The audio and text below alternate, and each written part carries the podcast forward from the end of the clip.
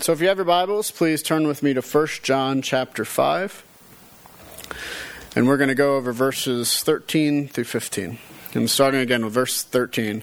I write these things to you who believe in the name of the Son of God, that you may know that you have eternal life. And this is the confidence that we have toward him, that if we see if we ask anything according to his will, he hears us. And if we know that he hears us in whatever we ask, we know that we have the requests that we have asked of him.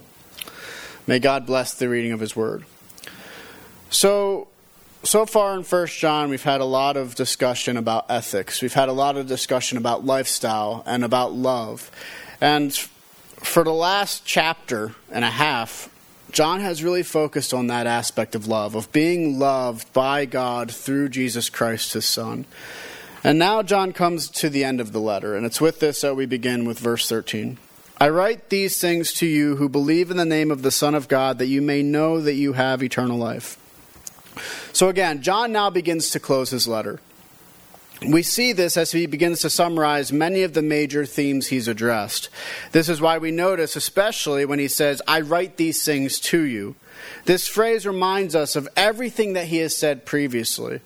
Um, the things he has already written to us, the things which he has admonished and encouraged to understand the love of God through his Son, Jesus Christ, and to demonstrate the love of God is the reason for his writing.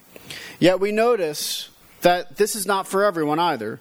In particular, this is written for those who believe in the name of the Son of God, to those who are continuing to believe in the Son of God. This is an encouragement to those who may be under duress from all sides. Though they may have many enemies and struggles, the ones who do believe will receive all that has been said from the previous chapter to this point concerning the love of God. As we have noticed before, however, it is not a belief in anyone or anything, but in particular the name of the Son of God. We remember how confession of Jesus Christ as the Son of God is the highest confession we can make. And because of that, all other aspects of Jesus' ministry fall into place. What he taught concerning doctrines, ethics, and relationally. It will not be a faith which leads to nothing then, but leads to a transformed life under Christ. While it is true this belief will cause one to receive the love of God reserved for his Son, Jesus Christ. It also leads to something else, and that is eternal life. This is logical. Since Jesus is the eternal life, thus to have Jesus is to also have eternal life. Verse 14 And this is the confidence that we have toward him, that if we ask anything according to his will, he hears us. John now turns into a slightly different direction. Believing in the Son of God and knowing that one has eternal life will have repercussions in this life, as we have seen. John now focuses on one of those repercussions by recognizing that those who do have eternal life through Jesus Christ also have confidence, though it could also mean assurance, and some even recognize boldness. However, the confidence does not focus on the past, instead, it looks forward. The confidence is one that we have toward Him, who is God.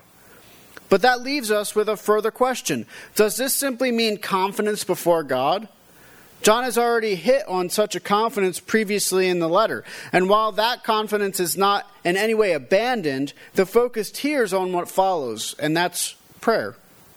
Our confidence toward Him is that if we ask anything according to His will, He hears us.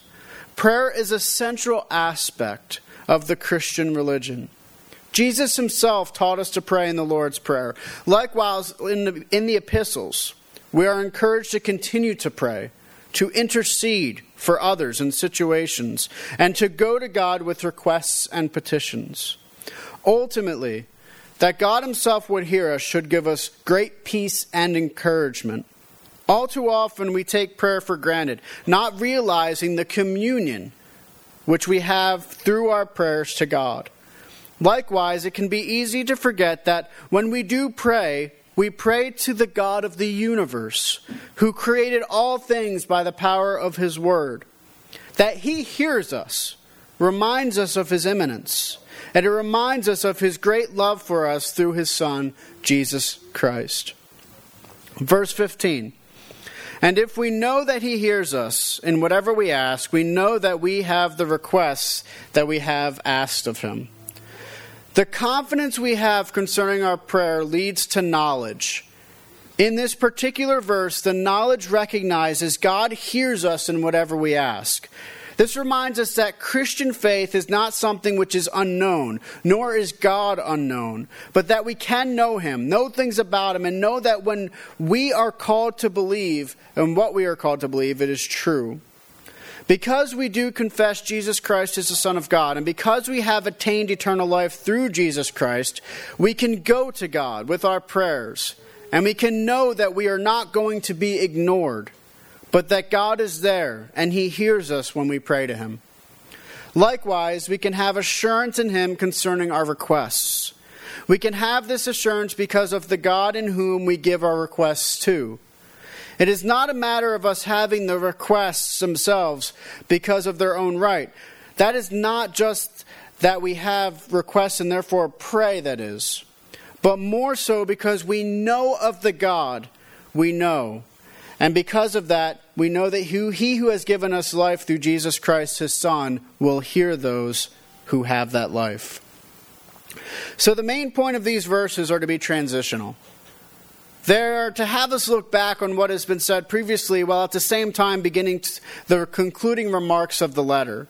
In particular, there's a focus on having faith in, the, in Christ, the Son of God, and what that entails for the believer that they have attained the love of God and eternal life, which were the two focuses previously in the letter. This then leads to repercussions for the Christian, that they can find assurance in going to God with prayers and petitions, knowing that God hears them when they do. Alrighty, so this leads to the application points. And the first one is, is going to be prayer. In the above section, we notice John focused a great deal on prayer. Prayer, as was said previously, is integral to the Christian faith. It reminds us of the life we have been given and the love we have from the Father through the Son. That though we were once in sin, God considers us his children through Jesus, and as our Father, we can go to him with our prayers. Yet there are a number of things to consider. For example, John says that we can know that he, God, hears us in anything we ask. Not only is this the case, but it also, we read, that we have all the requests we have asked of him. Now, here's a problem. How many of you have asked God for something and then in the end did not receive what it was you were asking for? Anyone? I know, some of you are thinking, I wanted that puppy, and you didn't get it. Now, how many here have asked God for something, whether it was miraculous or not, and God did not answer that prayer. Anyone? Show of hands? I think we. I know, I know. I, I did that for purposeful reasons. Thanks, Mike. I think we have. I think we have all had that happen to us, though. We've all prayed prayers that seem to go unanswered.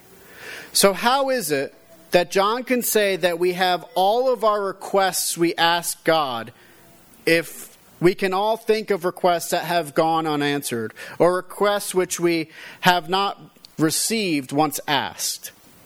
In order to answer this, we have to consider what it means when John says these things. And there are a few different ways to view it. The first is faith based. Those of us who have more faith will receive more answers because of our faith. That's the first view of this. So those who have more faith will receive more affirmative answers because of their faith. In some ways, one can understand this when we think of individuals, for example, in third world countries who are converted to the faith. Their need is very great. The majority of them cannot go to the pharmacy to get medication when sick, nor can they simply go to the grocery store when they are hungry. One could argue that they have a greater faith in trusting God to provide for them with their daily needs because otherwise there will be no provision at all. And because of this, God does provide. Now, I think that there is some truth to this, but it seems a separate issue than the one we're dealing with now.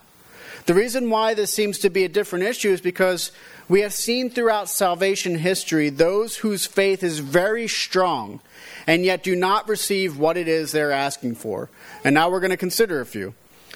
Um, the next day, Moses said to the people, You have sinned a great sin, and now I will go up to the Lord. Perhaps I can make atonement for your sin. So Moses returned to the Lord and said, Alas, This people have sinned a great sin. They have made for themselves gods of gold. But now, if you will forgive their sins, but if not, please blot me out of the book that you have written. But the Lord said to Moses, Whoever has sinned against me, I will blot out of my book.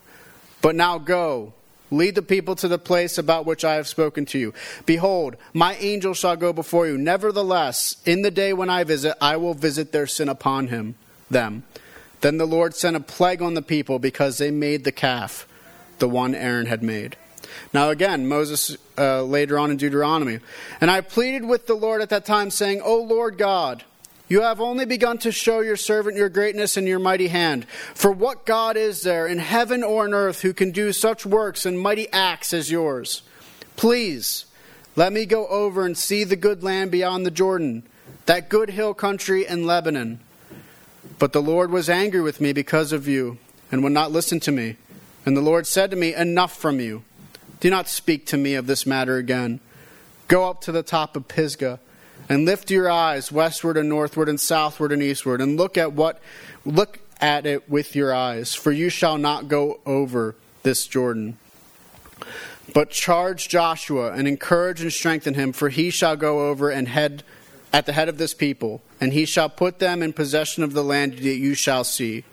So we remained in the valley opposite of Beth Peor. Now let's consider David. And the Lord afflicted the child of that Uriah's wife bore to David, and he became sick. David therefore sought God on behalf of the child. And David fasted and went in and lay all night on the ground. And the elders of his house stood beside him to raise him from the ground, but he would not, nor did he eat food with them. On the seventh day the child died. And the servants of David were afraid to tell him that the child was dead, for they said, Behold, while the child was yet alive, we spoke to him, and he did not listen to us. How then can we say to him, The child is dead? He may do himself some harm. But when David saw this, that his servants were whispering together, David understood that the child was dead. And David said to his servants, Is the child dead? And they said, He is dead. Jeremiah, he's told the following As for you, do not pray for this people, or lift up a cry, or pray for them, and do not intercede with me, for I will not hear you. Do you not see what they are doing in the cities of Judah and the streets of Jerusalem? The children gather wood, the fire, fathers kindle fire, and the women knead dough to make cakes for the queen of heaven. And they pour out drink offerings to other gods to provoke me to anger. Is it I whom they pro- is it I whom they provoke? declares the Lord. Is it not themselves to their own shame? Therefore, Thus says the Lord God Behold, my anger and my wrath will be poured out on this place, upon man and beast, upon the trees of the field and the fruit of the ground. It will burn and not be quenched. Let's jump ahead to the New Testament. It's getting fun, isn't it? Paul so, to keep me from becoming conceited because of the surpassing greatness of the revelations, a thorn was given to me in the flesh, a messenger of Satan to harass me, to keep me from becoming conceited. Three times I pleaded with the Lord about this, that it should leave me, but he said to me, My grace is sufficient for you, for my power is made perfect in weakness. Therefore, I will boast all the more gladly of my weaknesses, so that the power of Christ may rest upon me. Now let's consider one more Jesus himself. And going a little farther, he fell on his face and prayed, saying, My Father, if it be possible, let this cup pass from me. Nevertheless, not as I will, but as you will. And he came to the disciples and found them sleeping. And he said to Peter, So could you not watch with me one hour? Watch and pray that you may not enter temptation. The spirit indeed is willing, but the flesh is weak. Again, for the second time, he went and he prayed, My father, if this cannot pass unless I drink it, your will be done. And again he came and found them sleeping, for their eyes were heavy. So leaving them again, he went away and prayed for the third time, saying the same words again. So, what do we see? What do we see from these passages? We see men of great faith praying to God for something to which God does not answer their requests. Because of this, it seems unlikely that what John is saying here means that if we just have enough faith, then we will be granted any request we want. Nor does it seem that the requests we ask for are anything per se. Instead, consider what John says when discussing our confidence.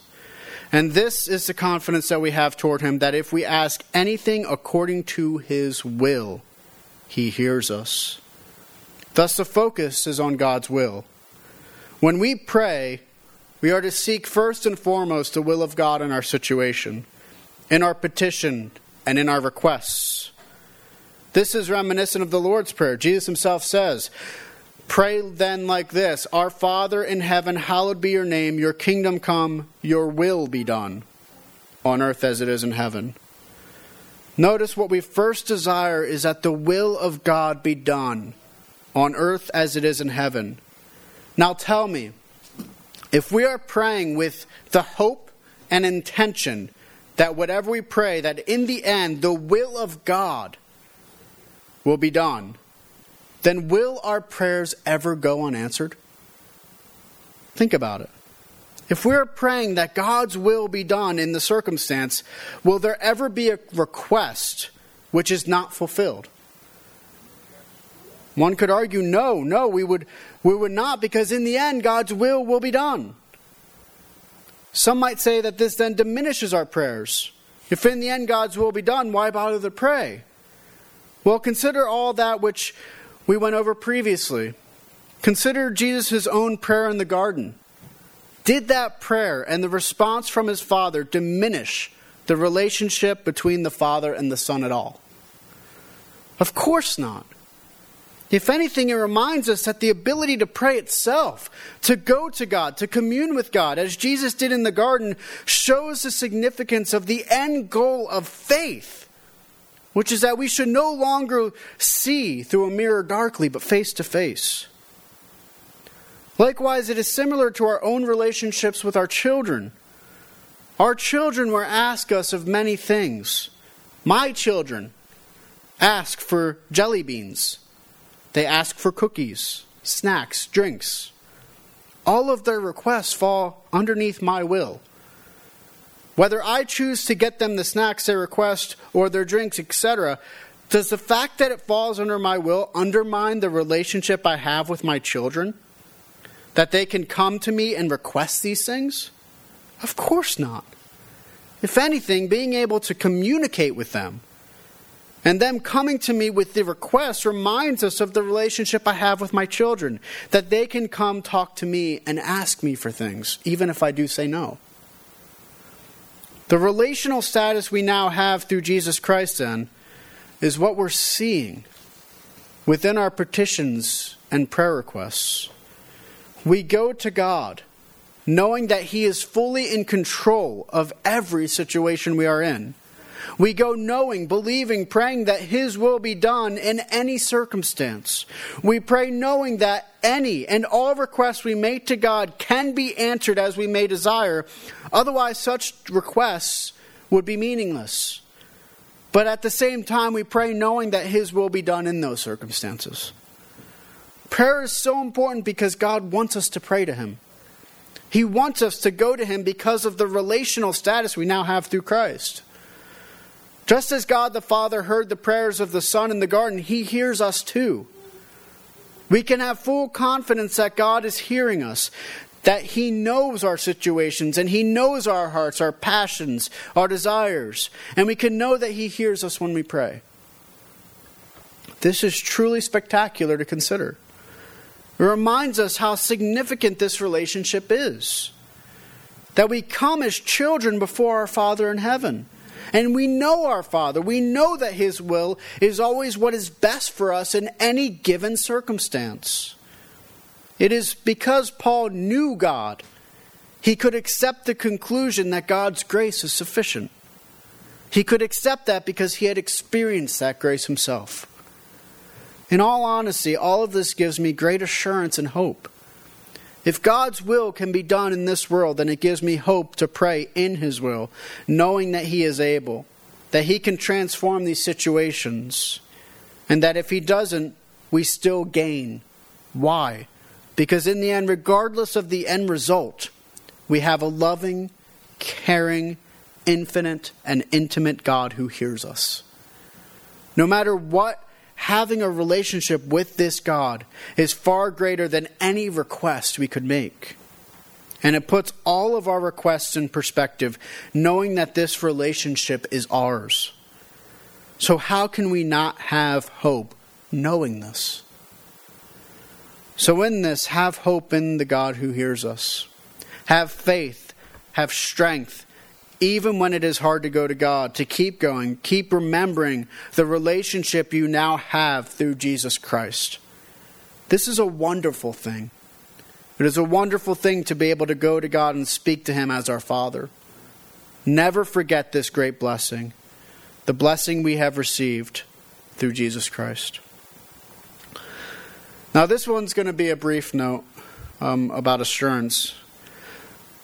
We have already discussed the assurance we have in our prayer, and we notice that this assurance in prayer leads us to true knowledge of God. Yet that is not the only assurance, nor the only knowledge which John has us consider in the section of his letter. What we also find is assurance of our salvation. This assurance for salvation is something which is not often talked about. In some groups of Christianity, it is actually impossible to be assured of your faith. Roman Catholicism, for example, recognizes that it is not only impossible to find assurance, but that it is presumptuous. When we look outside of the Christian religion, we find the same kind of understanding in, let's say, Islam, that it is not possible to have assurance of your salvation. Yet these two groups have something in common, and that is their belief in the necessity of works for salvation.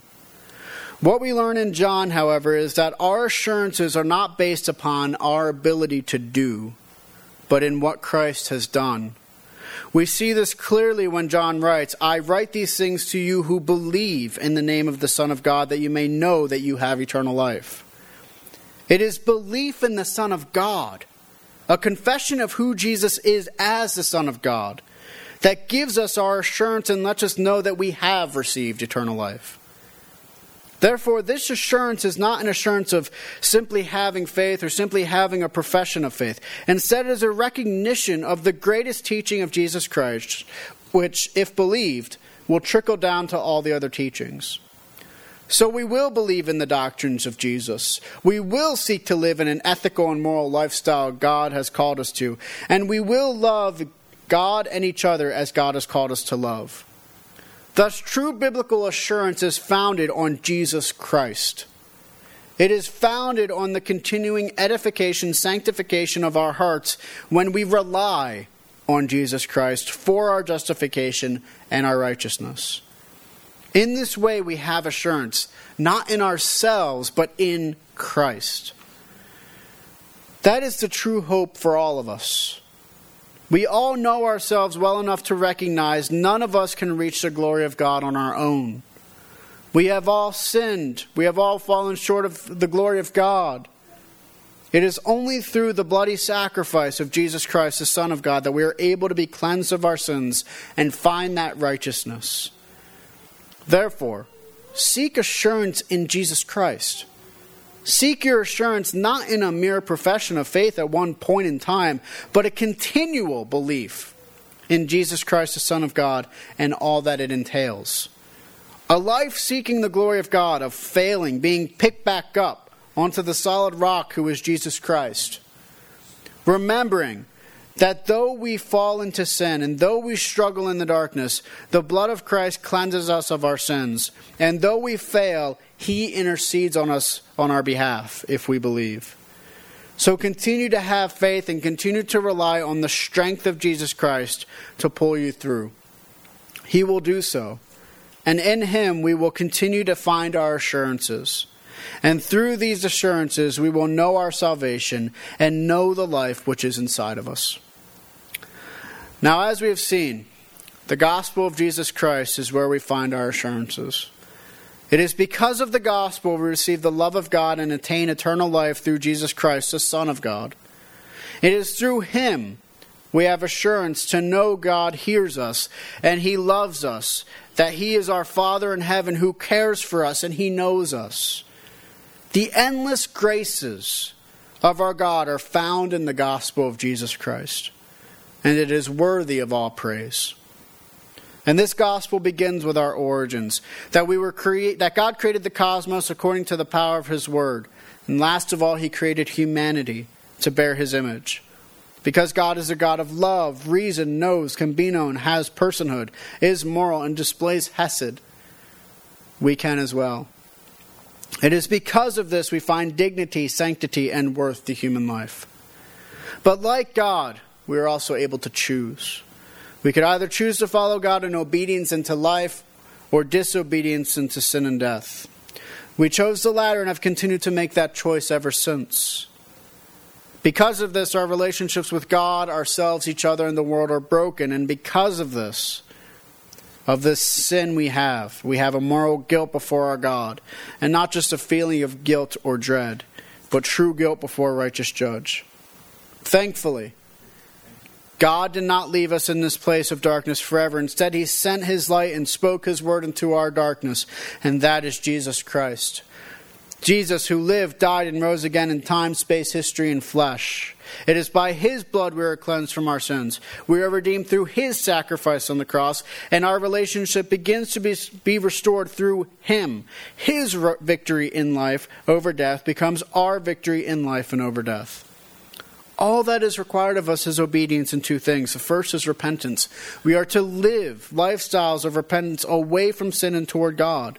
We're to live our lives for the glory of God. We can know what glorifies God through the life of Christ, the revelation of the Scriptures, and by walking in step with the Spirit who indwells all believers. The second is faith in Christ. We are to recognize our complete and total dependence upon the Son of God for our salvation. It is not what we do, but what Christ has done which saves us from judgment we deserve because of our sin. We are to recognize that we are saved by grace alone, through faith alone, in Christ alone, for the glory of God alone, by the Scriptures alone. for those who are disobedient in these things, they remain in condemnation for their sins. Those who do not confess their sins as sins and continue to live a lifestyle of sin instead of repentance will remain in darkness. Their deeds, even their most righteous acts, are as filthy rags before God. Therefore, without an advocate on their behalf, they will experience the judgment of God for their sins and will not inherit eternal life. Yet there is hope. For though we are all in this state prior to conversion, we can be sure that God has made a way through Jesus Christ. For those who are obedient in these things, there is no longer condemnation but love. Those who are in Christ experience the love of the Father that is reserved only for His Son. They become God's children. In this life, they can have victory over sin by the power of the Spirit within them, and in the next life, they inherit an eternal kingdom, eternal life, where they will experience the peace of God forevermore. My hope is that we would remember the gospel of Jesus Christ, the Son of God. That we would have assurance in going to God our Father, knowing He hears us. Remember the relationship you now have if you confess Jesus Christ as the Son of God. Know the life you have received through Jesus Christ, and know that God is with us in all things. Seek out His will above all, and continue to be persevered in the relationship we now have with our God through Christ. Amen. Let us go to Lord in prayer. Father, we thank you. We thank you for what you have done through your Son, Jesus Christ. We thank you for the life we now have. We thank you for the love that you now give us. And Lord, as we live this life, and as the darkness comes around us, we know that your light will always be able to, dist- to extinguish the darkness. And it's with this hope that we seek out your will. It is with this knowledge of knowing you, knowing your goodness, knowing just how wonderful you are in all ways, in all things, that we know that your will is what is best for us. So, Lord, please persevere us. Please continue to have us to seek out this one thing, your will, above all else. We thank you. We thank you that we are able to do so through your Son, Jesus Christ. Keep us, Lord, and give us strength. In your Son's name we pray. Amen.